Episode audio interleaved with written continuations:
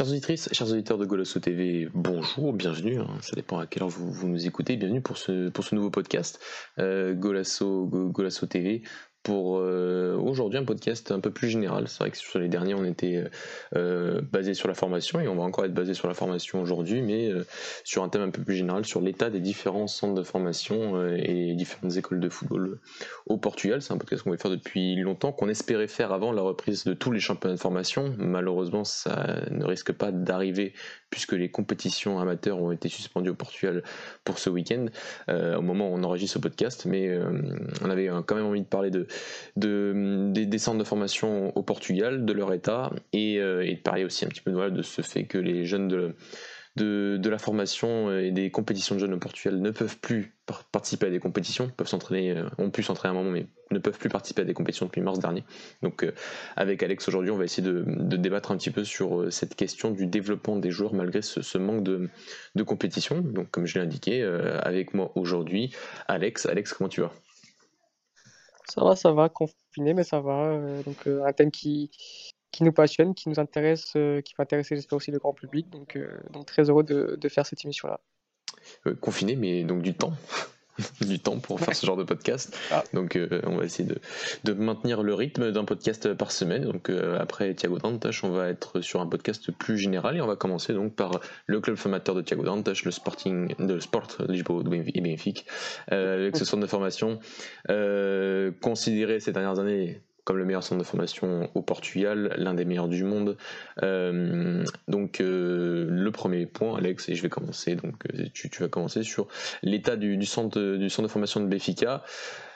Juste en termes de formation, on a beaucoup parlé de ce qui s'était passé, notamment avec les jeunes dès qu'ils arrivent en équipe première. Euh, donc, euh, donc voilà, les cas Florentino, les, cas Thiago Dantas, les cas euh, Jetson qui, n'ont pas forcément eu toutes, les, conditions optimales pour s'imposer en équipe première. Mais entre les U15 et l'équipe B, ça marche quand même plutôt pas mal du côté de Benfica à, ce niveau-là. Oui, bien sûr, y a, c'est clair que comme tu as dit, il y a, y a une transition qui est vraiment mal faite entre les L'équipe B, l'équipe A, parce que, parce que, parce que euh, en fait, il n'y a pas un système de jeu qui, qui, est mis en place chez les jeunes qui ensuite te, peuvent te permettre de d'aller en A et d'être bien intégré. Donc, c'est-à-dire que bah, le cas Thiago Dantas, et, c'est ce qui se fait de mieux parce que Dantas, c'est vraiment un joueur de 4-3-3 et au final, tu as une équipe qui joue en 4-4-2. Donc voilà, c'est j'ai l'impression que, que, que, oui, pour arriver en A, c'est un peu du hasard. C'est plus pour une absence d'un joueur, par exemple, d'un je sais pas, moi, Florentino est arrivé en A parce qu'il y a eu des blessures de, de, de de Gabriel et, et je sais plus qui. Enfin, c'est euh, pas un processus qui est fait naturellement, c'est plus euh, bah, pour, pour euh, des bouches en fait. Bah, il y a un blessé, bim, on met un joueur de la A, un joueur, de la B en A. Mais ensuite, oui, chez les catégories jeunes, le, centre de formation se porte à merveille. bah, ils ont été en finale de la Youth League récemment. c'est le plus, le club donc ils ont fait trois finales en Youth League depuis la création de, cette compétition, ce qui ce qui est jamais vu avec à part Chelsea et que Chelsea qui, sont les trois fois en finale. Donc ça prouve que, le centre de formation travaille bien, les formateurs travaillent bien, notamment avec un Renato Paiva qui est aujourd'hui entraîneur de la baie, qui, est un excellent formateur. Donc euh, voilà, ça, y a chaque, à chaque génération, il y a, des très très bons joueurs. Donc euh, au niveau du Seychelles, j'ai aucun souci là-dessus. Ça continuera à performer euh, chez les jeunes, à gagner des compétitions U19, U17, même U15. Donc, donc voilà, comme ça a été fait récemment. Maintenant, euh, il faut vraiment se poser la question de comment arriver, comment faire pour que ces jeunes-là puissent ensuite performer en A et qu'ils soient surtout bien, bien, comment dire, bien, euh, intégrés dans, le processus pour arriver en A. Quoi. je, suis d'accord avec toi. en fait, je, me dis souvent que avec le, enfin, le nombre de joueurs que Benfica a euh, en termes de formation et de, bons joueurs et parfois même de, d'excellents, d'excellents jeunes joueurs euh, dans sa formation, c'est vrai que c'est, on peut comprendre que certains sont peut-être absolument pas adaptés à ce qui peut se faire en équipe première à un moment donné par rapport au coach, par rapport à, mm-hmm. ce qui se fait actuellement, mais que là, tu en es autant qui, euh, as l'impression qu'il n'y en a aucun qui, se disant, peut, peut peut performer en A par rapport à ses caractéristiques, je, je, peux, je peux pas y croire, loin de là. Donc c'est vrai que je peux comprendre qu'il y a certains joueurs qui peuvent partir plus vite à l'étranger parce que les, les, les, enfin, les caractéristiques ne collent pas par rapport à ce que l'entraîneur essaie de mettre en place et ça peut, ça peut, ça peut bien, bien évidemment se comprendre. mais autant de joueurs en, en termes d'équipe première, c'est vrai que c'est, qu'on, l'a déjà dit, répété que, que c'était, absolument pas normal. Après, c'est vrai que quand tu regardes des U15 jusqu'à l'équipe B, là par contre, on a quand même Béfica qui, dans toutes les catégories, fait, fait peur. En équipe B, ça reste la deuxième division, donc euh, ils affrontent pas les, euh, ils pas les, ils des équipes de deuxième division, des, des, professionnels. C'est un processus qui, qu'on a toujours euh, relevé, qui était, qui était, qui était très bien pour, pour la formation d'avoir ces équipes B, même s'il n'y en a plus que deux, alors qu'à la base il y en avait six en deuxième division. Mais à part, à, part, ça, on a quand même des équipes de Benfica qui ont toujours eu euh, quasiment toutes, quasiment toujours joué voilà, en 4-3-3, mais ça c'est plus sur le, le, schéma. On a toujours eu des U15, U19, on a toujours des, même au U23, on a des, un qui domine ses matchs, qui, qui va avoir la possession du ballon, qui, qui, qui essaye vraiment de, de ne rien laisser à l'adversaire, comme elle le fait en équipe première, mais avec certaines, certaines différences qui s'est vu les dernières. Et peut-être qu'avec Jesus, logiquement en termes de jeu, c'est un peu plus collé déjà, avec cette volonté de dominer tout tes adversaires, d'être, euh, d'être, d'avoir le ballon et d'essayer de, de, l'utiliser, euh, de, bien l'utiliser et d'être fort après à la perte de, à la perte de balle et de jouer devant plus en, en organisation offensive et ensuite en transition défensive, plus qu'en organisation défensive. Et mais le truc c'est qu'on a un coach qui fait qui a démontré qu'il a du mal à faire confiance euh, après aux jeunes. Donc euh, les idées maintenant collent, mais euh, les, les, les, jeunes ne sont pas forcément, les, on ne faut pas forcément faire appel à eux. Mais, mais en tout cas sur, sur voilà sur en termes juste de formation, chaque, chaque, saison, on a un Benfica qui, est clairement favori pour les titres chez les jeunes parce que aussi ils ont cette faculté d'avoir des excellents éducateurs, des excellents formateurs. On a parlé de Renato, as parlé de Renato Alex, mais on peut parler de Georges Massiel en 2023 l'année dernière. Euh, on peut parler de, de Luis Nascimento. Euh, tu en as eu plein, des, des, des, très très bons entraîneurs. Euh, euh c'est qui, qui, qui, est le frère de Bruno Lage. Qui est le frère de Bruno Lage. Il y a eu Bruno Lage qui est en équipe aussi. Donc, euh, donc, donc voilà, donc c'est toujours des équipes qui sont très bien orientées, euh, des, des, équipes qui jouent très très bien au football et qui permettent aussi voilà après cette euh, ce, ce, fait que quand en, Youth League tu euh, en Youth League tu fais appel aux meilleurs euh, de la génération tu fais appel aux trois meilleurs de la génération au-dessus qui peuvent qui peuvent encore jouer et tu appelles quasiment tes meilleurs joueurs de toutes tes générations et à Benfica bah, on, on, observe bien quand même que que quand tu fais ce mix de tout ça, c'est quand même sacrément, sacrément intéressant. Donc oui, à l'instant T, on, a le, on a le club qui fait le, qui fait le meilleur travail en termes de, d'évolution de, ses joueurs. Euh, après, c'est toujours ce contexte du fait de, comment les intégrer en équipe première, même si du côté de Béfica, on a plus l'impression que, tant qu'il rapporte quelque chose financièrement à la fin, euh, pour un si grand club, c'est dommage, mais tant qu'il rapporte quelque chose à la fin, ça, reste, bon pour, euh, les affaires. c'est ça, c'est exactement ça. C'est qu'il n'y a pas de n'y a pas de suivi, quoi. C'est tout que du business, donc c'est dommage. Après, c'est vrai qu'on en parle souvent dans nos podcasts et même dans nos émissions. Donc, est-ce que ça vaut le coup de se répéter? Je ne sais pas, mais euh, pour ce qui concerne la une, je vais, je vais, je vais pas me pencher dessus parce qu'on l'a bien, bien évidemment répété. Tu l'as encore dit, et Dani aussi le dit très souvent et, et d'autres efficace. Mais euh, oui, oui, après, ce qui, ce qui, fait, ce qui se fait au niveau du jeune, voilà, c'est clairement euh, un modèle, je pense, au Portugal et même dans le monde entier. Euh, les infrastructures sont, sont, dignes d'un grand club européen comme, comme les Benfica et, et, le scouting aussi et, les joueurs aussi. Donc euh, maintenant, voilà, on espère que ça va continuer comme ça euh, pour jusqu'en B, quoi. Mais après, il y a le problème de la transition de la B en, vers, la, vers, la A, quoi. Et ça, on le dit sans cesse. pour finir sur, sur Benfica, Alex, est-ce que tu as quelques joueurs qu'on ne peut pas voilà, faire un podcast comme on fait avec Thiago Dante, Fabio Silva. Euh, généralement, est-ce que tu as, certains genres que tu aimerais mettre euh, en valeur, que tu aimerais, que aimerais bah, en parler aujourd'hui euh, et faire en sorte qu'on les suive au fur et à mesure de ces, de, bah, ces années Des gens qu'on peut pas toujours parler parce qu'il y en a tellement aussi que. Est-ce que tu as quelques genres à, à ressortir, que ce soit surtout, depuis surtout grâce à après la saison dernière, qui, qui malheureusement s'est interrompu tôt, mais il y a quand même pas mal de matchs et on a pu voir quand même pas mal de talents émerger la saison dernière. Bah après, si on, si on, fait de génération en génération, euh, en débile, bon, bah, t'avais Dantas qui est parti. Après, je pense que tu peux. Le génération débile, bah, t'as un nouveau Tavares qui commence, à, qui commence à, à, bien exploser aussi, là, qui a fait un énorme match, euh, bah, du coup, hier soir, du coup, ton émission mhm. vendredi.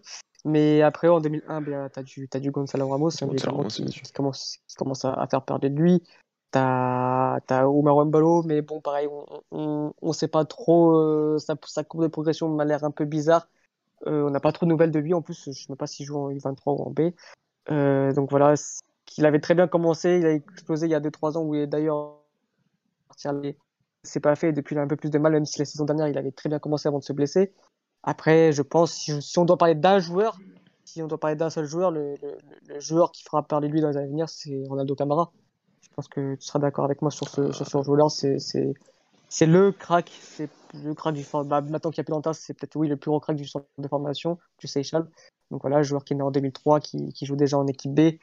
Euh, donc 2003, c'est quelqu'un qui a 17 ans il joue déjà en équipe et je pense que, que, oui, ce sera le joueur à suivre euh, dans les années à venir. Un milieu de terrain qui a une, une incroyable vista, vraiment, je pense que c'est, c'est, a une vista incroyable, une qualité de passe incroyable aussi. Maintenant, il va devoir progresser dans tout ce qui est impact physique, euh, explosivité. C'est un joueur qui, qui, je pense, se regarde un peu trop jouer encore, mais c'est un excellent footballeur c'est un peu le enfin il a tout pour être un peu le, le, relayeur ultime quoi. C'est un peu c'est un peu tout faire quoi. Donc c'est impressionnant. c'est vrai que l'année dernière il était il avait il a, il a, été beaucoup trimballé entre les sections l'année dernière déjà euh, entre les 19 lui il avait déjà il était déjà enfin il était, il était 17 première année et enfin l'année d'avant encore. Donc la saison d'avant encore il était U17 première année il jouait déjà en U23 euh, c'était c'était assez fou et donc il pouvait jouer il jouait dans toutes les équipes et à chaque fois il apportait un truc de fou surtout en U17 je me souviens il avait détruit l'équipe de Braga à lui tout seul parce qu'il était clairement clairement au-dessus hein. 2003 certes, euh, première année 2003, certes, mais, mais, mais, extraordinaire. Et donc, ouais, c'est actuellement. Euh, après, enfin, j'ai pas trop de visibilité sur les, générations de 2004-2005 de Benfica, mais, mais ah j'ai du mal. Il y a des grands joueurs, il y a des, il y a des bons, il y a des, il y a des, bons joueurs. Voilà, mais si on, si on s'arrête au U17 de l'année dernière, voilà, donc jusqu'à partir de 2003, euh, c'est actuellement le, le, plus grand crack et c'est celui qu'on a déjà qui a déjà quand même un bon niveau. C'est-à-dire qu'il a déjà joué de, de Youth League, il a déjà, il a déjà joué en B d'ailleurs, donc euh, euh, lui on a déjà quand même certaines, certaines certitudes sur, sa, sur, sur, ses aptitudes. Mais, mais je, suis, je suis totalement d'accord avec toi que c'est lui dont on fera un podcast sûrement l'année prochaine ou peut-être l'année d'après, parce que c'est depuis le départ de Thiago Dantas, c'est le, le 5 étoiles de la formation de l'EFICA actuellement clairement, clairement. Après, oui, comme euh, après, tu as, des bons joueurs aussi dans, dans les catégories euh, en, en 2004-2005. Par exemple, tu as du, as du Manji Diallo qui, qui, qui, est très fort. Tu as, du Diogo Sarmiento aussi qui, qui, est pas mal du en 2002. Mais non, non, y y a, à chaque génération, tu as vraiment, euh, je dirais pas un crack parce que c'est vraiment dur de juger un joueur à 15 ans. et, et, je n'ai pas la prétention de dire que je connais tous les joueurs du monde à 15 ans je me, je, les Portugais, oui, mais ceux du monde entier, non. Donc, je ne vais pas utiliser le terme crack. Mais maintenant, à, à chaque catégorie d'âge, tu as vraiment euh, d'excellents joueurs. Et c'est ce qui fait la force de ce club qui, euh, chaque joueur, bah, chaque année, tu, ils sortent une, pépite. Quoi. Voilà, on peut utiliser le mot pépite, je pense. Mais, euh, mais voilà, c'est vraiment de, de bon augure pour, pour ce club-là.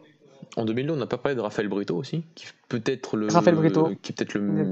Si je me trompe pas, peut-être le meilleur 2002. Euh, J'ai réfléchi. Euh, oui, oui, oui. Ouais, parce que t'as du Gono Saminto sinon, mais. Euh, ouais, t'as du Gerson. Euh... T'as du Gerson, ouais. T'as du. Mais c'est un peu. Enrique, euh, Enrique Arrojo.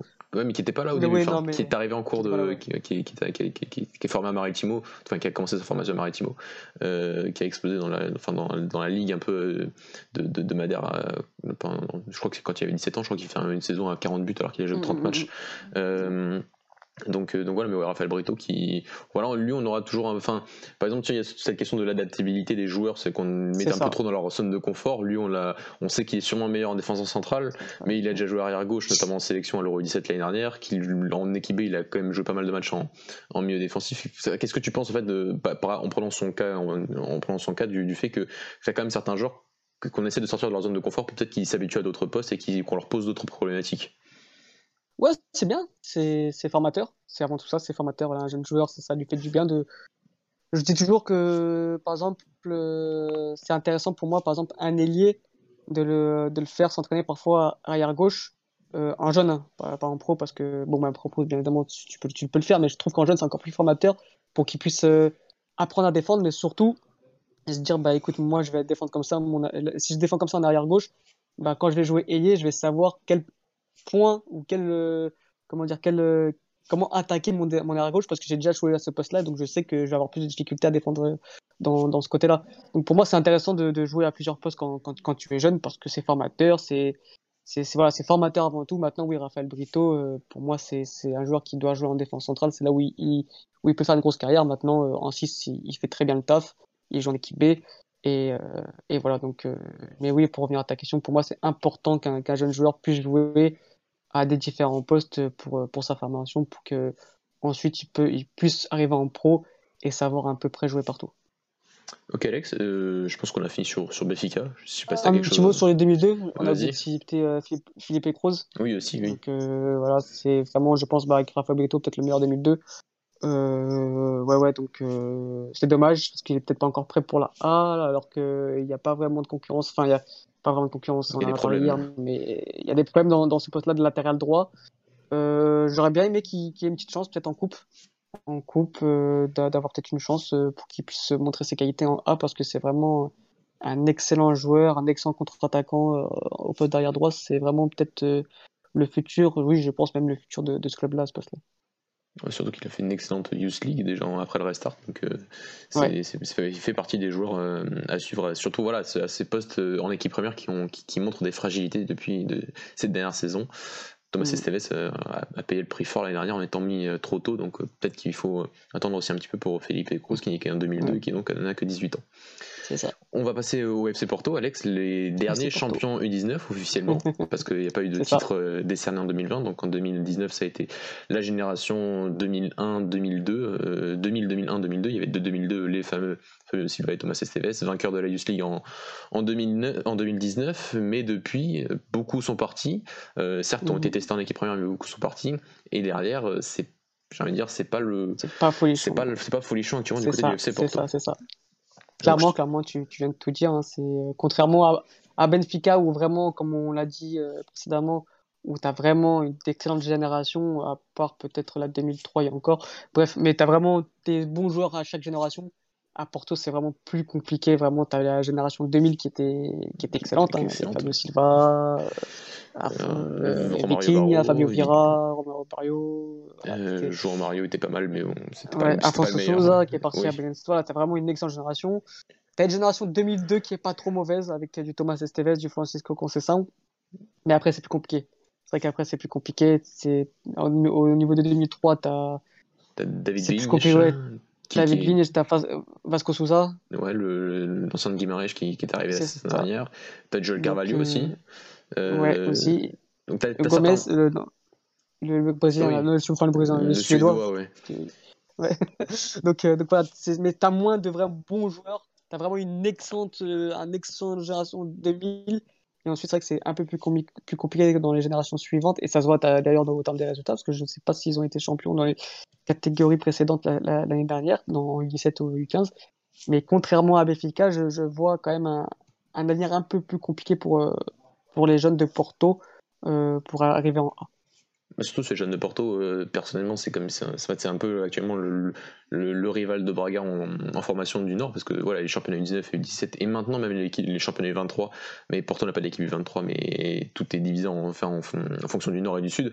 Euh, mmh. Donc, euh, donc du côté du Nord, c'est surtout des, des, grosses batailles depuis, depuis deux, trois saisons quand même pour la première place entre, entre, enfin, entre les équipes de Braga et les équipes de Porto. Et c'est vrai que Porto, son équipe U19 l'année dernière était immense et a gagné le championnat, enfin, a eu du mal à gagner le championnat, parce que c'est vrai que l'équipe de Béfica perd le titre après un nul à Braga l'année dernière et mm. c'est peut-être sûrement Benfica n'avait pas perdu de confrontation directe face à Porto donc euh, euh, donc ça, ça, ça s'était joué sur ça euh, mais l'année dernière Porto ça a été beaucoup plus difficile notamment en 19 la génération 2001-2002 qui, qui, a fini loin derrière Braga en, dans, dans, dans, la première phase avec ouais, seul joueur un peu intéressant t'as eu ouais, du Francisco Conceição et du et du, du, Gonzalo Borges qui est peut-être l'un des meilleurs 2001 mais c'est voilà, c'est dire que c'est pas la génération, c'est pas les générations les plus folles du côté du FC Porto. Les meilleurs sont partis très tôt en fait, ont été surclassés très tôt. Voilà, Thomas Esteves et, mm. et, Fabio Silva. Mais le reste, c'est vrai que c'est, il y a moins de visibilité en termes de jeunes. Moi, j'aime beaucoup le, David Vigne qui, qui, qui, qui, est défenseur central, qui est excellent. mais voilà, c'est l'un des seuls, alors que sur certaines générations, Porto avait euh, voilà un. Après, c'est un 2003 lui. Hein. Oui, c'est en 2003, oui, 2003. Donc il, était- enfin, a fait deux saisons en U17. hein. Par contre, il a, pas- il a été surclassé en première année U17. Il a, été- il a continué à faire une saison en U17, comme Rodrigo Gomez à Braga, on va en parler tout à l'heure. Et, hum, et voilà, mais c'est vrai qu'il y a moins de visibilité en termes ensuite de, de, de pépites, de crack euh, du côté du, du FC Porto euh, sur les ça. générations en dessous. Pour remonter au 2005, enfin, je pense qu'il fallait jusqu'au 2005 pour, Ouais. euh, que t'as voilà, as du Pedro Virginia qui, qui vient d'arriver d'Arsenal qui, qui est donc à- qui a signé à, à Porto cette saison. T'as des mémoires, t'as as du Afonso Leite qui est vraiment les U15 vraiment la U15 ont, ont- ont une bonne petite génération. Euh, André Oliveira qui que je trouve excellent, un 6. Mais euh, c'est vrai que voilà, t'as un creux entre vraiment la génération 2000 2005 qui qui voilà après, forcément, tu as des joueurs qui vont sortir, parce que t'as Oui, oui. tu m'as dit, tu as un David, t'as un David Vignas en, en 2003, tu as un Flusque Concessin en 2002, tu as, du quoi, t'as, alors de mémoire, faut que je les note, mais euh, je vais les retrouver. Euh, tu as un défenseur que je trouve excellent aussi euh, en 2003 qui est, qui, qui, qui, qui- est Gabriel Bra- euh, non, c'est en 2004, voilà, Gabriel Brass, Oui, que je trouve vraiment très fort. Euh, donc voilà, t'as, après, bon, bah, tu as des gens plus moyens, Vasco Sousa en 2003, euh, Diogo Abreu, que bon, on sait pas, mais moi je trouve pas excellent, mais ah, il y a une petite marge de progression. Bah, tu as à chaque fois un petit joueur par-ci par-là, mais qui sont pas des cracks, alors que, que vraiment, ouais, en 2000, tu avais, euh, 5-6 pépites. Quoi, donc, T'as- voilà, il y a un petit même, de fou quoi. En 2000, t'as Fabio Vieira, euh, Romain Ribeiro et Victor Victor Ferrer. Vitinha. T'en as un qui est déjà parti à l'étranger. quoi. Donc, euh, Ouais. donc, euh, donc voilà, donc, bon, je pense qu'on a sorti quelques noms du côté du, du FC Porto. Euh, ouais, ressortir David Vignesh en 2003, c'est c'est un des joueurs qui m'a le plus choqué entre guillemets sur euh, Mhm. côté Porto sur ces deux dernières saisons en U17. Euh, euh, parler de, de Joël Carvalho, qu'est-ce que tu en penses de, de ce garçon qui est euh, beaucoup marqué euh, qui a fait une bonne saison, je trouve, en 17 l'année dernière, Mhm. mais c'est vrai qu'il y a quand même beaucoup de. Enfin, dans sa génération 2003, il y a quand même pas mal. Enfin, 2003-2004, il y a pas mal de neufs, et c'est pas celui qu'on ressort le plus. C'est ça. Bah, c'est un bon buteur. C'est un, un joueur assez physique pour son âge. Mais comme tu as dit, il y a une grosse concurrence en fait. Parce que c'est un quoi? C'est un 2004, c'est ça? 2004. ouais. Euh, ouais, donc t'as as, bon, t'as du Lucas Gomez qui est en, en 2003 et t'as même un Pedro Vieira en 2002 qui, qui est à peu près. En fait, ils ont tous un, plus ils ont tous le même style, un peu plus donc euh, physique, très bon dans, le judo au but, des vrais pivots. C'est vrai que voilà, ça va être compliqué pour lui. Après, voilà, c'est un 2004, donc c'est le plus jeune de tout ce que je viens de citer entre Pedro Vieira qui est en 2002 et Lucas Gomez qui est en 2003. Mais voilà, je, je dédoute parce que t'as une grosse concurrence et il va falloir vraiment qu'ils performent dans toutes les sections de jeunes pour, euh, pour- justement pour battre cette concurrence qui ont un an, voire deux ans de plus que lui, qui n'est pas non plus énorme. quoi. C'est pas comme s'ils avaient 4-5 ans de plus que lui. Donc, euh, donc euh, j'attends de voir un peu ce qu'il va, ce qu'il va faire. Bah, après, cette saison, on n'a pas de vision parce qu'on ne sait pas si les, les tout, vont ouais. reprendre. On ne sait pas du tout. C'est vrai qu'on fait un peu de ce podcast, mais on ne sait pas vraiment. euh, C'est dommage parce qu'on aurait bien aimé voir comme les jeunes cette saison. Mais voilà, donc euh, à voir parce qu'il y a quand même une grosse concurrence pour lui avec des générations assez rapprochées. Ok, Alex, est-ce que tu as quelque chose à rajouter sur FC Porto? Euh, bah pour moi, le plus gros crack, euh, Concession, jusqu'à je Ouais, actuellement, c'est- lui. Déjà en équipe B, ouais, hein. c'est ça, ouais, déjà en équipe B, titulaire en équipe B, euh, à 17, donc, euh, à 17 ans. Donc voilà, un gaucher qui, qui est très petit, mais très fort dans ses appuis. Voilà, on va pas comparer avec Messi parce que ça peut lui faire plus de mal que de bien, mais c'est à peu près le même style de jeu. C'est, il a beaucoup de ressemblances avec Messi. C'est peut-être le Portugais qui a le plus de ressemblances parce qu'on a, on a souvent comparé avec Bernardo Silva, mais consistance, consistance c'est encore plus, euh, encore plus flagrant. Mais voilà, donc si je devrais sortir un joueur là de, de, pour Porto dans les années à suivre, qu'il faut suivre, c'est vraiment Francisco, Francisco Conceição. Le fils de Sergio Conceição. Pour ceux qui n'avaient pas, n'étaient pas sûrs, donc euh, c'est bien, c'est bien, bien son fils. Euh, donc voilà, qui a pas tant joué que ça en U19 l'année dernière. Enfin, il a tout le temps été sur le banc. En Youth League même, il n'est pas tout le temps titulaire. Et cette année, Exactement. pourtant, il a été, euh, il a été repê- enfin, repêché directement promu en, en U19, euh, en équipe B, alors qu'il peut encore jouer en U19 officiellement, mais il n'y a pas de compétition U19, donc c'est normal. Et il joue et, et même titulaire sur certains matchs en, en deuxième division portugaise. Mhm. On va passer maintenant au centre de formation du Sporting, euh, Alex. Euh, Sporting centre- Ok. Ouais, on va commencer par le Sporting, euh, le troisième centre de formation. On du finit pays. par le, meilleur, c'est ça On finit par le meilleur. Le, le Sporting qui, qui, qui a, qui a eu quelques difficultés sur sa dernière saison, même en sortant quand même sur, pas mal de joueurs, pas mal de joueurs qui sont hein, ces dernières années, les 99, on parle de 2000, Raphaël Léon, Thiago Jallo, euh, si on va un peu plus loin, un peu plus loin, des Daniel Poliens qui sont, qui sont partis, on le sait, dans très très mauvaises conditions du côté du Sporting, mais ça reste un centre de formation ces dernières années qui va peut-être sortir l'un des plus gros, une des plus grosses pépites, on va parler de Joelson Fernandez qui est de retour en équipe B, il faut pas, faut pas l'oublier, mais il y a d'autres joueurs, d'autres joueurs qui sont sortis grâce à l'arrivée de Robin Amorin et d'Ordo Quaresma, Thiago Thomas, la génération de 2002 du, du Sporting, excellente génération de 2002 qui fait Gonzalo Ignacio aussi, qui, commence à apparaître. Euh, Non, Ignacio c'est un 2001. 2001, pardon, c'est vrai. Euh, euh, Luis Maximiano qui est en 2000 et qui a, non, qui a 99, non, 99 qui, a, aussi commencé à, mm, mm, mm. euh, cette, la saison dernière, qui est maintenant sur le banc. Donc, euh, donc voilà, un Sporting qui va sûrement pas devoir passer par sa formation.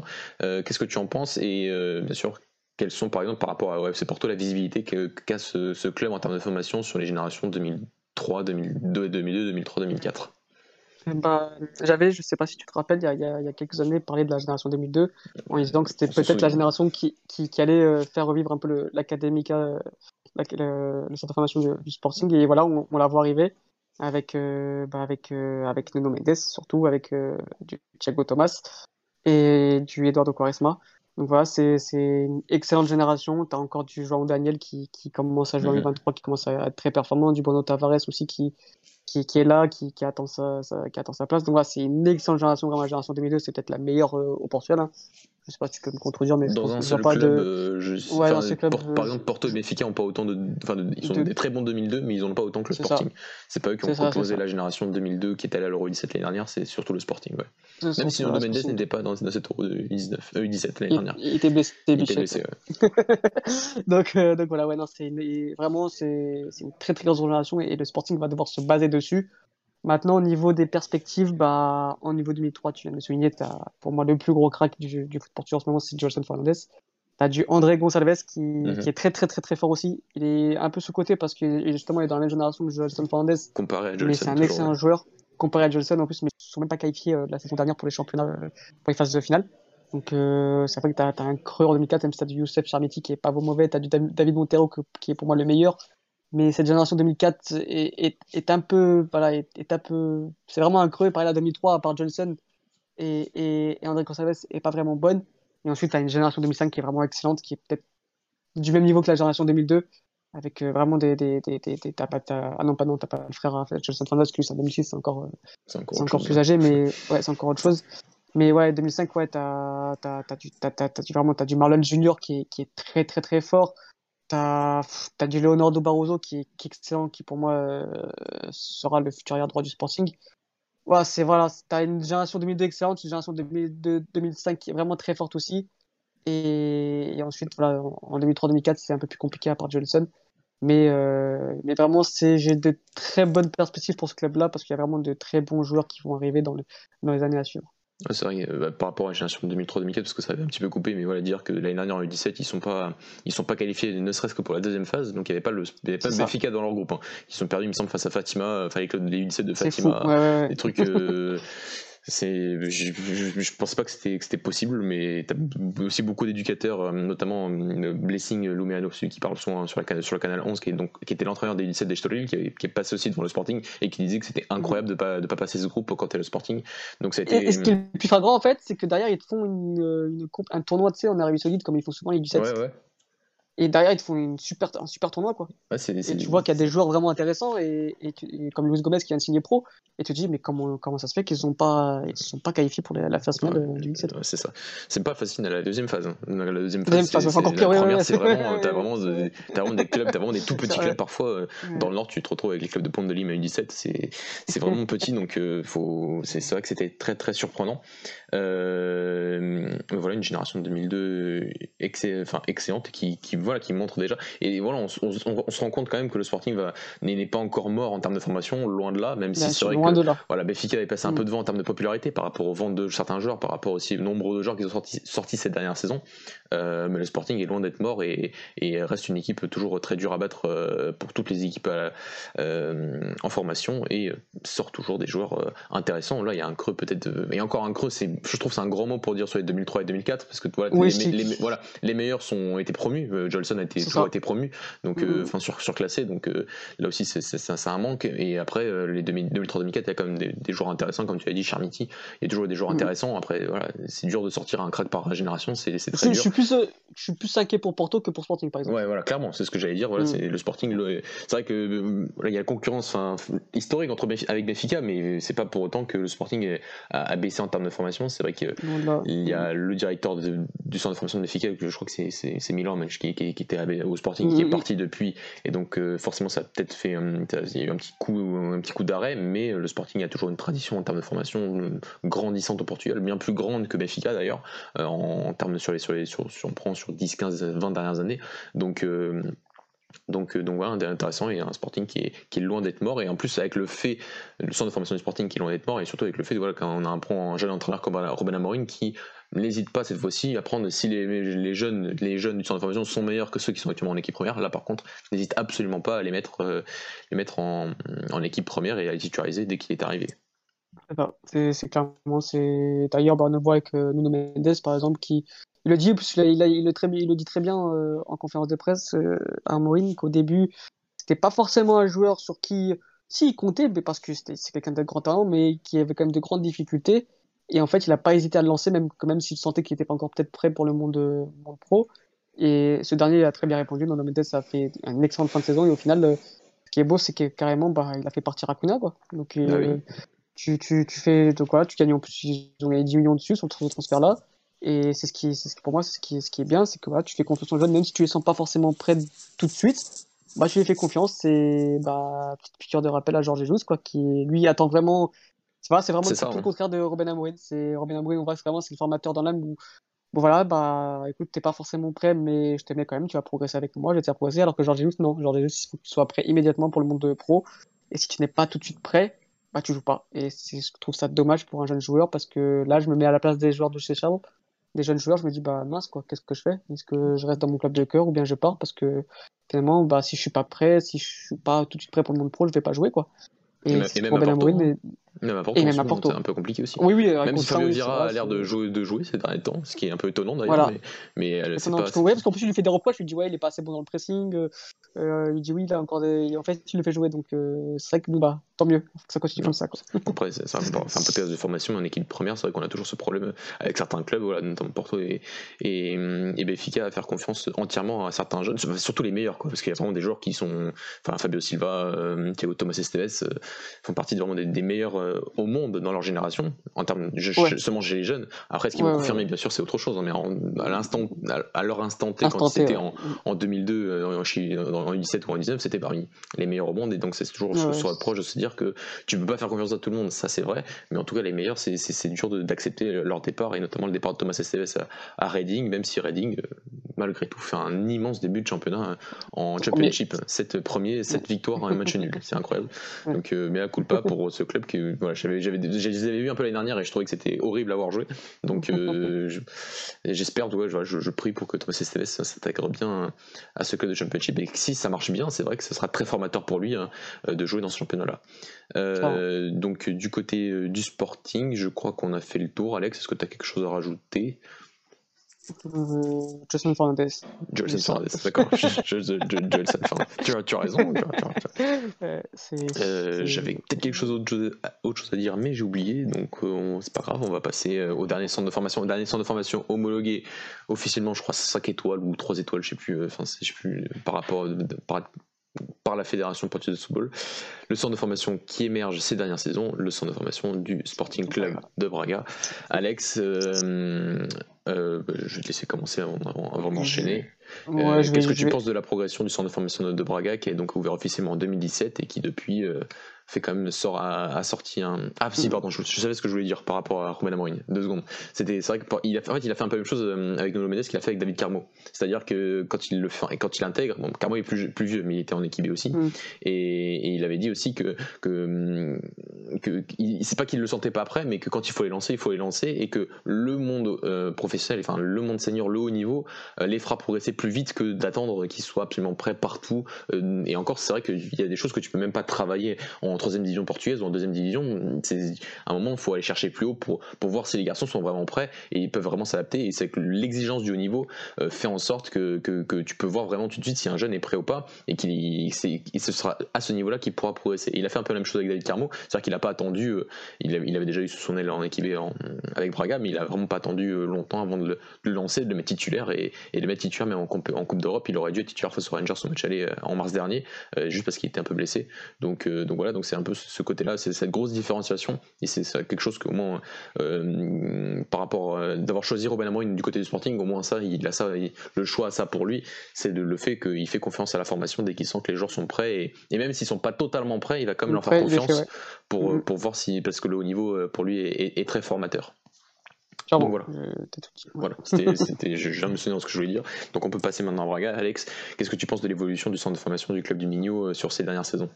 Bah écoute, je vais, je vais te dire en quelques mots parce que je pense que tu es largement plus compétent pour parler de ce club-là que moi, donc je vais pas avoir la prétention de, de, dire que je connais mieux que toi ou d'en parler plus, tout simplement. C'est, un modèle. C'est justement un modèle. C'est que voilà, un, un club comme Braga, c'est un modèle parce que c'est un centre qui est construit depuis 2017, c'est ça? 2016 2017, ouais. 2017, voilà, donc depuis, trois 3 ans. Et quand tu vois le nombre de joueurs qu'ils ont sortis en, en 3 ans et, et qui vont sortir encore, quand on en parlera plus tard, c'est juste fou, quoi. Tu vois, les installations, c'est beau, c'est un modèle. Et ce qui me fait plaisir, c'est qu'aujourd'hui, bah, quand on parle du Braga, c'est un modèle. Et as, par exemple, tu as le centre de, de qui commence à être qui, qui va comment dire qui sont en travaux ils prennent cet exemple-là de Braga en modèle et c'est ce qu'il faut parce que parce que comme tu as dit tout à l'heure aujourd'hui aujourd'hui Braga euh, regarde droit dans les yeux euh, un club comme Porto chez les jeunes c'est-à-dire qu'aujourd'hui un jeune si tu as le choix entre Porto et Braga ou Guimarães bah, tu hésites, tu hésites parce que tu dis bah, que les installations à Braga aujourd'hui sont, dignes d'un super club, d'un très grand club au Portugal.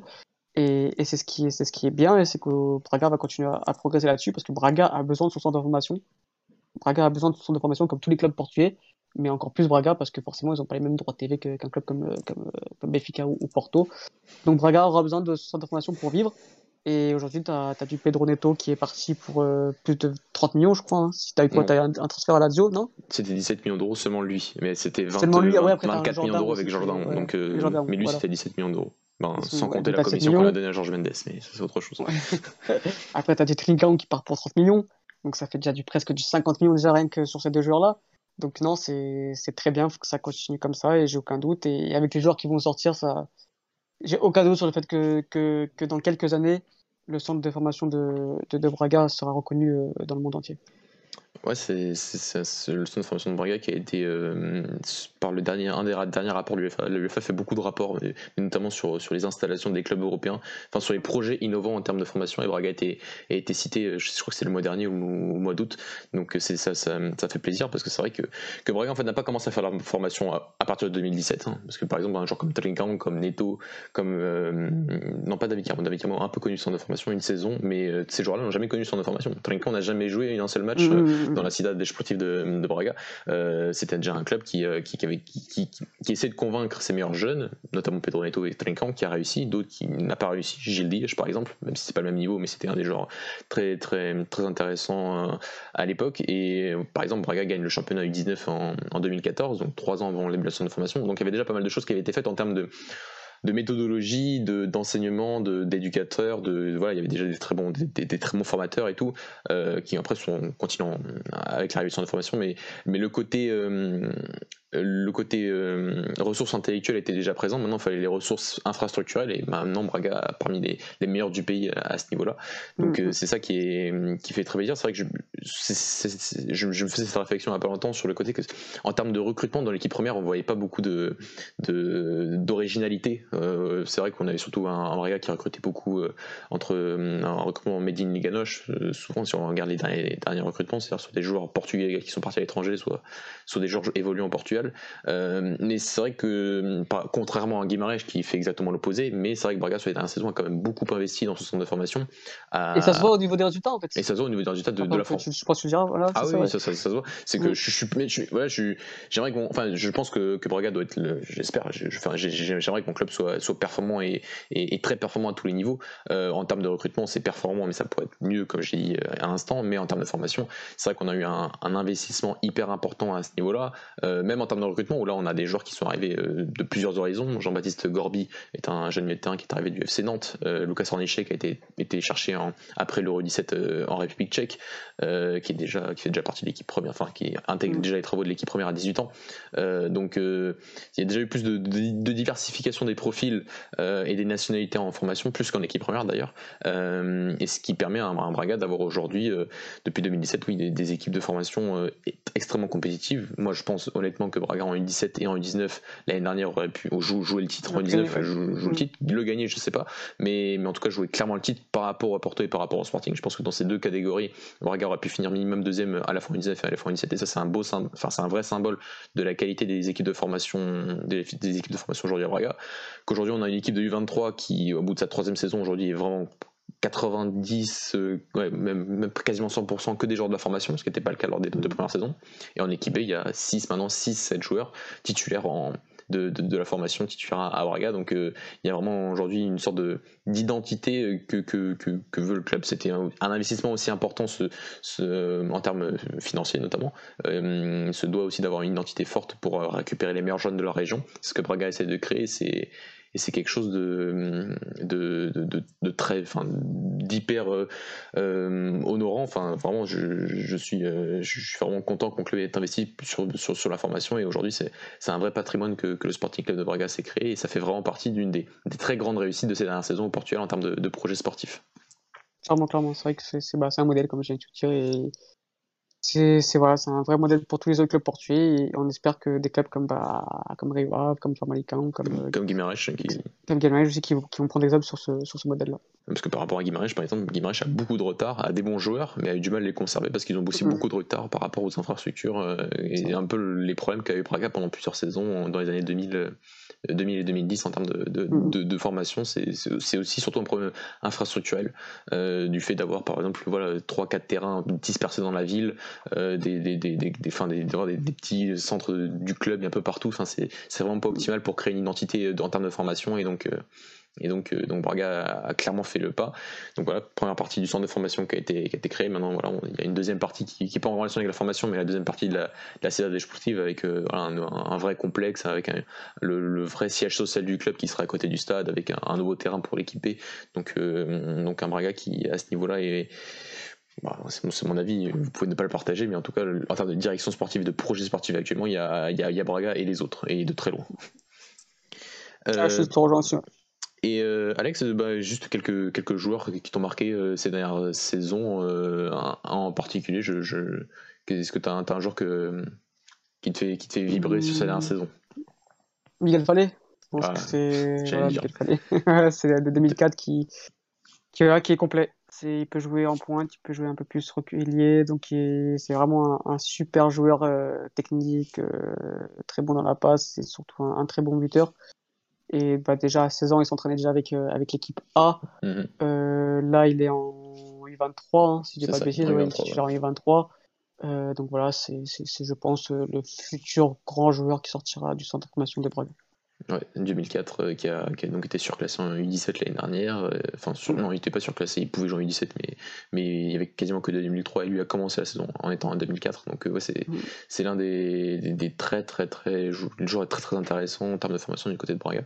donc, tu as parlé de Miguel Fallet, je vais en sortir quelques-uns autres. Bah, j'ai parlé de Lucas Ornichek, 18 ans, qui, bah, qui, était, qui fait partie du, du, convoi qui est allé à, à Luhansk affronter les Orioles hier. Hein. donc, joueur qui c'est officiellement le quatrième gardien, parce qu'il est le gardien de l'équipe U23, euh, mais c'est le gardien euh, qui fait partie des travaux de l'équipe première et qui s'entraîne vraiment avec l'équipe première et qui a, même joué en équipe première avec, euh, avec la A. c'était face à, au Fariens ou non c'était en, tout cas c'était en pré-saison. C'est pas officiel pas des débuts officiels mais il a joué en équipe première. Donc voilà un des joueurs mais là qui, est vraiment sentimental c'est Bernardo Couto qui est qui était en 2002 et qui, qui, qui lui voilà des, U19, il a fait en tout cas pour moi dans la série Nord, parce que j'ai pas beaucoup vu la série Sud, euh, mais en série Nord c'était sûrement le meilleur joueur du championnat U19 la saison dernière. Euh, et donc voilà, un vrai, un vrai, un vrai Donc, euh, et il commence très bien la saison U23 aussi. Hein. Et il commence très bien la saison U23, il a déjà 3, 3 ou 4 passes décisives. Donc, donc un joueur aussi à suivre. Et bah, de, dernier, Rodrigo Gomez, qui a donc fait ses débuts en 2003 avec l'équipe première. C'est donc lui, le jeune garçon qui a fait ses débuts avec Tonderdre, face à Tonderdre, et donc qui qui est un joueur aussi intéressant à suivre, qui va lui aussi devoir être encore, il y a encore une grosse marge de progression, notamment sur, c'est un, un, vrai ailier, donc c'est un joueur qui, qui, va très très vite balle au pied, mais après dans tout ce qui peut être combinaison, euh, combinaison dans, de pouvoir jouer un peu plus à l'intérieur et tout, là il a encore beaucoup de lacunes, donc il y a encore une grosse marge de progression, mais ce que j'aime bien, c'est que notamment avec euh, Arthur Georges maintenant qui, qui de, nouveau son coach en, U23 parce qu'il l'avait eu en U15, l'a mis dans des, conditions nouvelles euh, en tant que neuf ennemi, en tant que deuxième attaquant et il s'est plutôt bien adapté. Donc ça a convaincu Carlos Carvalhal de, le faire, de, lui donner sa première chance en équipe première. Et ensuite euh, Bruno Rodriguez, jeune défenseur central 2001 qui joue en, en équipe B depuis la saison dernière. Alors c'est vrai que l'équipe B joue en D3 donc c'est peut-être plus facile de mettre un U19 à, ce niveau-là, mais il a fait une super saison, euh, une super saison dernière. Il commence très très fort. Et euh, je reprendrai les mots de son coéquipier en, équipe B, Vitor Oliveira, qui est un buteur de l'équipe B. Lui aussi formé au club et moins talentueux qu'un Bruno Rodriguez, bien moins talentueux, mais très très très, que j'aime beaucoup aussi. Et qui disait que ce sera sûrement lui euh, le prochain joueur que Carlos Cavalier lui fera, confiance en équipe première, vu qu'il a, il a ça en défense centrale, a beaucoup de talent et surtout en formation, déjà plus de talent qu'un certain David Carmo en, formation. David Carmo a beaucoup mm. progressé par la suite, mais lui, euh, déjà, ça fait trois saisons qu'il est, est, déjà au top. Euh, Bruno Rodriguez, 2001, défenseur central de l'équipe de, de Braga.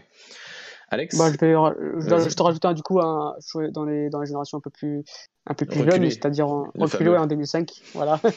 Donc euh, il y a un joueur que j'adore plus particulièrement, c'est Jean Vasconcelos. Ouais. 2005. Ouais, c'est un 2005 qui est un, joueur hyper élégant, balle au pied, un gaucher, euh, ultra technique, euh, un peu à, l'ancienne, un de jeu à l'ancienne, un peu, un peu lent, mais un vrai bon joueur à avoir joué. Donc voilà, ce serait mon petit, euh, joueur U15 à suivre sur, sur les années qui, vont suivre. Et on aura toujours un antagonisme, toi et moi, avec Denis Pinto. le buteur, qui et je, crois, je crois que l'année dernière était le meilleur. Je, je, suis pas sûr, hein, mais je crois que c'est peut-être le, meilleur but. Et le championnat n'avait pas fini, hein, mais c'était peut-être le meilleur buteur de l'histoire du championnat U15. Euh, avec 46, Possible, 46 euh, 40 buts. 40, plus de 40, buts. Ouais, déjà que pour moi, Attends, je te retrouve ça. Ouais, mais voilà, c'est un buteur de, de, la génération de 2005, euh, titulaire en équipe U15. 25 matchs, 40 buts. C'est ça, 25. Et la saison était loin d'être finie parce que Braga était qualifié pour la troisième phase.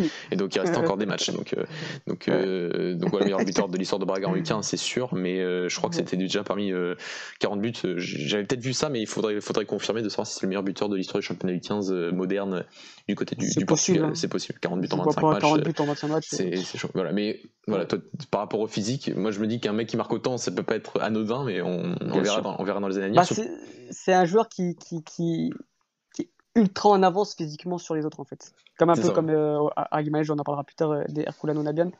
Et, et, quand je le vois jouer, je me dis, ok, ouais, il fait des différences physiques, mais je, le, je sais pas, il y a un truc technique qui me dérange. Et après, bien sûr, 40 buts, comme tu dis, en 25 minutes, c'est qu'il a forcément un sens du but inné. Hein. Ça, c'est clair. Maintenant, j'attends de le voir vraiment. Je veux pas envie m'enflammer, me dire, oh, ça y est, c'est genre un Rui Pedro, tu sais, que les, les joueurs jeunes qui portent 40 buts et tout, et à la fin, t'es déçu. Donc, j'attends de voir vraiment euh, comment il va évoluer physiquement, déjà d'une, et ensuite, quand il va monter dans les catégories un peu plus, où forcément, les gens, il va rencontrer des joueurs du même physique que lui, et comment il va se débrouiller face à ces joueurs-là, et s'il continue à performer comme ça, bah, on aura vraiment un, excellent buteur euh, dans les années à suivre. Ouais, qui, d'ailleurs, euh, enfin les U17 ont pas ont repris l'entraînement et lui était surclassé en U17, donc il a pas joué parce que Braga a une équipe de U16, toujours dans la même division U17, donc euh, donc ouais, lui a été directement surclassé en équipe euh, en équipe U17, même si voilà, elle n'a pas pu encore jouer cette saison et on sait même pas si elle jouera d'ici la fin de saison, donc on verra. Alex, un petit mot, est-ce que tu as des certains joueurs que tu as envie de mettre en avant qui ne font donc pas partie de ces trois de ces trois de ces quatre clubs, pardon? moi du côté de Famalican, il y a, il y a deux joueurs que j'aimerais mettre en avant, c'est le petit Ryan Teague l'Australien. Mm, euh, très très bon joueur qui est arrivé plus jeune, plus jeune contrat pro de l'histoire du football australien, qui est arrivé à, à Famalicão en janvier dernier et qui a fait déjà des siennes, des siennes en U19 et en, et en U23 actuellement. Euh, Famalicão qui a super bien commencé le championnat U23 dans le Nord avec 5 victoires en 5 matchs. Euh, avec un excellent entraîneur, donc j'ai oublié le nom, qui était l'entraîneur de l'année dernière, qui fait déjà du très très bon travail. Mm. Euh, et un joueur Neto, le fameux Jean Neto, le fameux sponsorisé par Nike 2003 qui, qui, qui, me laisse de, de, marbre vu, ce qui, vu la popularité qu'il avait, vu la popularité qu'il avait avant d'arriver en U17 à Braga, qu'il a rien montré en U17 à Braga, faut le dire, et qui a été pourtant été acheté par, enfin, qui a eu son premier contrat pro proposé par, par Famalicão, et, et depuis ça, s'entraîne avec l'équipe première, ça eu, ça a eu, enfin, ça pas eu sa chance, mais ça, ça s'est allé sur le banc en équipe première, ça joue surtout en U23, c'est capitaine des U23. Et c'est pas. Euh, c'est un joueur qui me laisse encore. Euh, j'ai du mal à. Enfin, c'est un peu bizarre de se dire qu'il. Tu vois qu'il a certaines qualités, mais manque de régularité assez flagrante pour un joueur dont tout le monde en parle, comme euh, parle vraiment bien, bien. Donc, donc voilà. Donc, de, de joueurs assis du côté de Famalicão, Famalicão U23 surtout, qui a très très bien commencé son, son championnat. Et Alex, je vais te laisser parler des autres clubs, notamment peut-être de Guimarães, qui a quand même certains talents, dont un certain Herculano Navian. c'est ça donc, euh, à c'est vraiment le, joueur qui fait parler de lui. Mais même chose que Denis Pinto, c'est un joueur qui mise tout sur son physique. Euh, après, moi, quand je l'ai vu jouer en sélection, à chaque fois, j'ai du mal. C'est vraiment un joueur qui je le trouve limité techniquement. Maintenant, voilà, il, est, surperformant, que ce soit, à Belenenses ou à Guimarães, j'ai toujours eu des, statistiques énormes. Euh, donc, il a déjà un contrat pro alors que c'est en 2004. Il était suivi par les plus grands clubs, que ce soit le PSG, que ce soit le Barça, le Real. Donc, c'est vraiment un, un joueur qui, qui, a qui, a des grosses qualités euh, physiques, athlétiques. C'est un monstre physique. Voilà, c'est le surnommé de Lukaku portugais. Maintenant, j'attendrai voir pareil que des sur, dans, les, dans les... Il joue en équipe hein, d'ailleurs. Ah, il joue en équipe ouais. Qui est en D3, ouais. C'est ça, donc. Euh... Donc voilà, enfin, si en équipe même en équipe il performe, bah écoute, c'est qu'on a un futur crack, quoi. Mais après, moi, à Guimarães, ce que je préfère, c'est vraiment Guillermo Guedes. C'est un jeune joueur donc, qui est né en 2002. Et c'est un, un milieu de terrain relayeur, un box-to-box, -box, très grand il me fait penser à Rabiot, c'est le Rabiot français un peu, donc euh, très très intéressant à suivre. Donc c'est vraiment le joueur qui, que j'aime beaucoup du côté de Guimarães. Après, euh, du côté des autres clubs, le vrai joueur qui m'a fait un, eu un petit coup de cœur, c'était récemment. C'est d'ailleurs que je l'ai vu jouer contre ton club, Mathieu. Euh, mhm. Un mec à Rio Guillermo, Guillermo Coelho. Je sais pas si c'est. non, ça me dit rien. Un jeune joueur de 2004 il était rentré ah, contre, le, contre 23 en fin de ah match. Ah oui, oui adoré. ce match-là, oui, je, me souviens de ce match-là. C'était le dernier match de la saison, il me semble. C'est ça. C'était le dernier match, on était déjà qualifié pour la phase. Donc, euh... Non, c'était récemment, le 16 octobre 2020. 16 octobre 2020, mais alors c'est pas ah, il est en quoi? Il est en U23 il est en U23. Ouais. Ah d'accord, ok, en U23. Ah, euh, j'ai vu le match aussi, mais non, j'ai pas fait attention. Non, non, ok. Et c'est ah vraiment, et après, j'ai continué à suivre un peu. Bah, après, euh, grâce à l'application Westpool, j'ai essayé de voir ces, différents matchs euh, l'année dernière. Et c'est un excellent joueur, un milieu de terrain. Euh, euh, pareil complet, ligne euh, très bon dans la passe, dans, l'anticipation, dans, dans les tirs de jeu.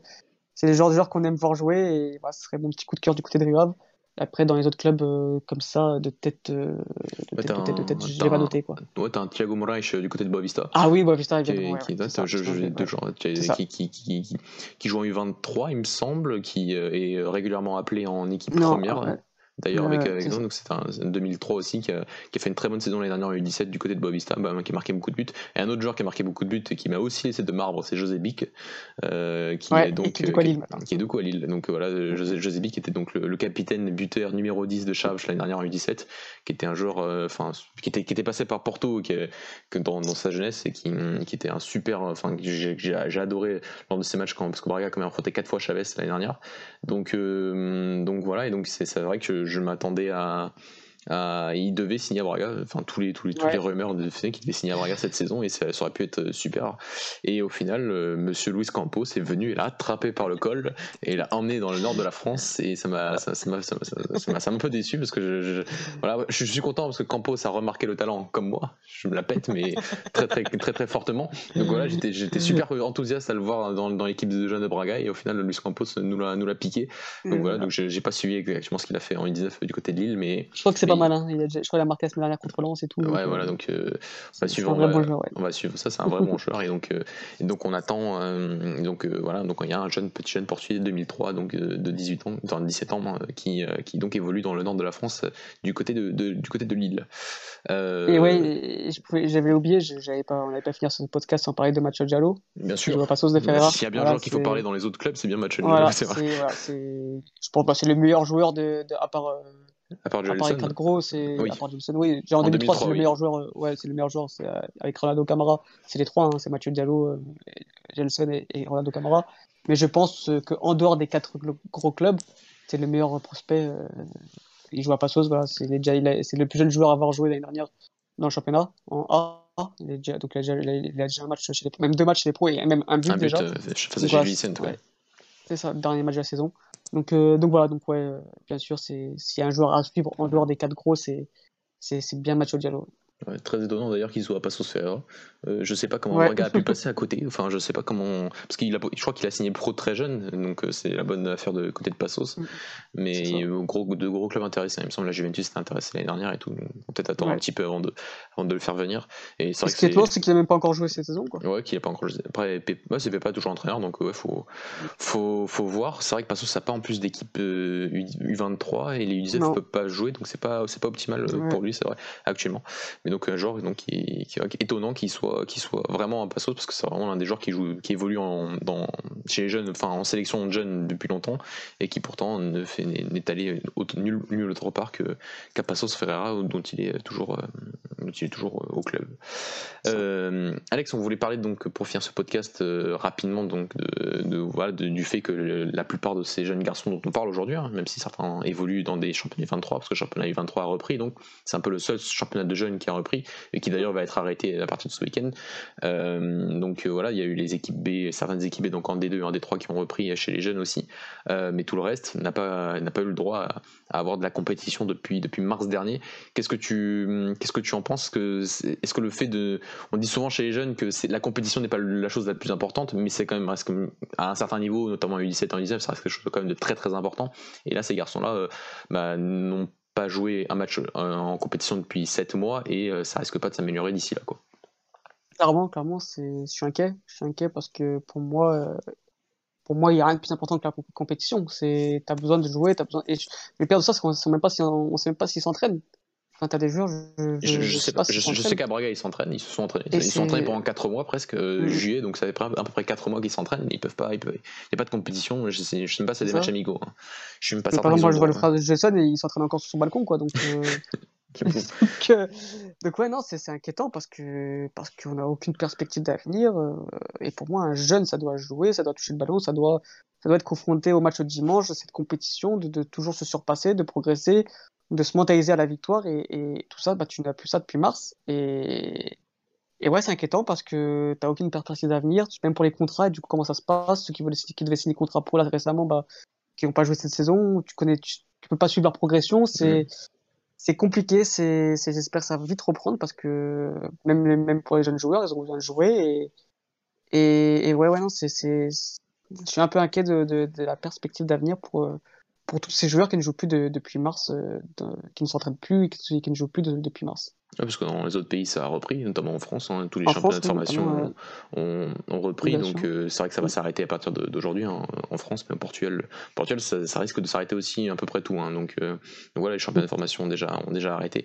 Mais c'est vrai que c'est c'est- dur à se dire que sur ces bah déjà sur ces deux, deux, deux mois déjà de leur avoir empêché la compétition c'est un peu dur à expliquer. Euh, mais euh, mais c'est vrai que là on se projette un peu on se dit que ça fait déjà 7 mois que ça peut faire euh, facile le 9 10, Un an, 10 ouais. mois au final. Et faudrait vraiment on va pas se prétendre pour les spécialistes par rapport à tout ce qui peut être préparation enfin évolution d'un- jeune homme. Il y a encore il y a beaucoup de différences entre un garçon de 15 ans et un garçon de 19 ans. Donc euh, Mhm. donc voilà donc euh, bah, on lance on essaiera de faire un podcast en invitant quelqu'un ou deux, deux trois personnes Ouais. pour essayer de voilà de répondre à toutes ces questions euh, sur euh, Mhm. sur l'évolution des jeunes joueurs qui si pendant 10 mois par rapport à quel âge euh, c'est vraiment contraignant de ne pas de ne pas participer à de la compétition mais mais voilà Parce peu- même pas en sélection, pire, c'est ça le pire. il y a- que- il y avait pas de sélection ni rien. Il y a eu- que les U20. ouais. Il y a eu que les U20 qui ont Ouais, eu, sont entraînés, ouais. qui sont entraînés. Et c'est vrai qu'il là aussi hein, c'est un peu comme les U23. Bah, je sais qu'à Braga par exemple, Miguel Fallet donc euh, 2004, on a un peu appelé les meilleurs joueurs euh, des générations pour quand même les faire jouer en, en U23. Euh, mais on peut pas faire jouer tout le monde en U23. et t'as Mm. que- donc c'est compliqué. T'as l'impression qu'en U20 euh, la sélection a un peu fait la même chose. T'as eu quand même quelques 2003 qui ont été appelés. qui, euh, Mm. 2002, 2001, donc euh, donc t'avais pas mal de joueurs qui ont été appelés, mais c'est la seule sélection qui a, qui a fait une convocation en, en novembre dernier, euh, autre que l'AA et les U21. Donc euh, C'est un peu inquiétant. Euh, Là, d'un point de vue comme ça extérieur, ça reste ça semble inquiétant quand même que des garçons euh, à, ces différents âges ne puissent pas participer à des compétitions pendant autant de temps. Donc voilà, on va essayer de faire encore un truc par rapport à la formation pour essayer d'inviter quelqu'un pour pour pour nous expliquer vraiment les, les les conséquences de cette interruption pour, pour, pour ces jeunes garçons. Alex, je pense qu'on a fait le tour de ce qu'on voulait faire, presque une heure de podcast. Donc, est-ce que tu as peut-être quelque chose à rajouter Sinon, non, non, peut-être un. Si, mon petit coup de gueule de. Comme. De, J'ai découvert celui-ci, j'ai découvert celui-là avant tout le monde. le fameux. voilà, le fameux. Le fameux, voilà, c'est un petit coup de gueule si j'en ai marre d'entendre ça. Ou pareil, le, fameux oui. Par exemple, là, le cas de Nuno Tavares, par exemple, hier, ça m'a fait rire parce que Nuno Tavares, on a vu comme qu'il a, il a eu du mal sur certaines phases de jeu l'année dernière en A où, où il a eu du mal à, s'imposer. Il a vraiment été pas bon sur certains matchs même. Et aujourd'hui, bah, aujourd'hui, il est très bon. Et aujourd'hui, tu peux plus. Ce qui est le problème aujourd'hui des jeunes, c'est que tu peux plus le critiquer parce que sinon tu dis que tu, tu, tu laisses tomber le train, enfin tu descends du train. Et aujourd'hui, hier, quand il fait un beau match, et que tu, que dis bah non, il a été bon. Au final, et tu dis ah mais moi je l'ai dit depuis, euh, euh, depuis six mois, je dis qu'il faut attendre être patient. C'est vrai que la, vie sur les jeunes est compliquée parce qu'entre ceux qui pensent qu'ils l'ont découvert avant tout le monde et du coup ils se prennent pour le, nouveau Luis Campos, bah voilà, t'as ceux qui euh, qui sont fans du jeune joueur et donc même quand ils sont mauvais, tu peux pas les critiquer parce que bah, attention, il est trop fort donc on peut pas le critiquer. Donc voilà, c'est vrai que les jeunes c'est vraiment un sujet à débat. Et attention, euh, il y a d'ailleurs un, très bon article, je, je, connais plus le nom, mais qui dit comme quoi il faut être, euh, quand on parle d'un jeune joueur, il faut être humble et modeste. Et c'est vraiment ça. Donc euh, personne n'a découvert personne. Et encore une fois, et, par rapport à l'autre sujet, l'autre coup de gueule, c'est que voilà, on, peut critiquer un joueur en mars et l'encenser en, en juin. Ça veut pas dire qu'on comment dire qu'on descend du train ou quoi. C'est juste qu'on juge une performance à l'instant T et que c'est pas parce qu'on le critique qu'on ne croit plus en lui, euh, loin de là. Ouais, bah, si je peux sur, raison, si je peux rebondir vite fait sur tes propos, ça m'a donné une, enfin, une idée, ça m'a donné la, suite, c'est, c'est le côté que chez les jeunes en fait, c'est pas le côté, euh, enfin, ce qui est gratifiant, c'est pas de se dire euh, je l'ai vu une fois en 2016 et aujourd'hui il performe, c'est plus de, de, voir le garçon, de voir sa progression, euh, de, de, voir sur ces différentes saisons, de voir les difficultés auxquelles il est passé et de se dire je, suis heureux de l'avoir suivi au, tour, au fur et à mesure de sa, de sa progression chez les jeunes et de, le voir en plus quand tu es supporter du club, sur, sur, mon cas et notamment le cas de Dany aussi, euh, parmi le groupe, hein, qui sont extrêmement beaucoup les jeunes de, de, nos clubs, c'est très gratifiant de voir, de, voir cette progression au fur et à mesure des, saisons chez les jeunes, de voir la difficulté auxquelles ils sont passés pour, pour ensuite se, dire est-ce qu'ils ont vraiment le niveau pour jouer chez nous et quand ils en équipe première et quand ils jouent en équipe première, de les voir à, ce niveau-là, c'est très gratifiant. C'est plus le côté parce que voilà, chez les jeunes encore, c'est pas personnellement, c'est pas le c'est pas dans les championnats où tu vas avoir le plus de, des projets collectifs extraordinaires. C'est surtout ta, une catégorie où tu vas avoir surtout des projets, des projets individuels, ce qui est un peu le cas aussi. Hein. On essaie de surtout de même si tu as des projets collectifs qui sont intéressants, euh, c'est surtout on essaie de, développer l'individu euh, et, de le faire atteindre son, son, son potentiel, son potentiel maximum. Euh, mais c'est voilà, quand, personnellement, quand je regarde un match et je regarde un jeune et, les jeunes de Braga, notamment, c'est surtout de voir la, progression qu'ils peuvent avoir au fur et à mmh. mesure de, des saisons et, de se dire est-ce que lui, un tel, un tel pourra atteindre l'équipe première et même certains qu'on espère vraiment qu'ils vont atteindre l'équipe première et qui se perdront pas en route. Donc, donc voilà, mais c'est plus ça que le côté de me dire que j'ai vu que j'ai vu euh, quand j'ai commencé à voir Trinka en 2016 ouais, en 2011 quand il arrive à Braga euh, je, parle, je parle de lui parce que tu as deux entraîneurs de Braga qui l'ont qui l'ont découvert quand il avait 10 piges bah, là il y a des trucs euh, faut pas faut qu'il ne faut pas dire quoi que j'ai découvert un tel ou un tel. Il y a comme il y a un très bon article de, du je crois de, de recruteur de Lorient. C'est ça c'est ça. qui, qui, qui, a parlé en disant que vous avez recruté personne hein, vous avez découvert personne hein, vous avez juste suivi sa progression et qu'il y a forcément un éducateur ou un parent ou quelqu'un qui l'a bien vu avant bien vu qui l'a vu bien avant vous. Donc, euh, par rapport à ça, c'est, c'est, on, on, est clair sur ce point-là. Alex, je pense qu'on a été complet. Donc euh, voilà, donc on va finir ce, podcast après un peu plus qu'une heure d'émission. Euh, donc merci à tous de nous avoir suivis jusqu'à la fin. N'hésitez pas donc à nous, nous, suivre sur tous les réseaux sociaux, Twitter, Facebook, Instagram. nos émissions en direct sont toujours disponibles sur YouTube, sur Twitch maintenant et sur, sur Periscope.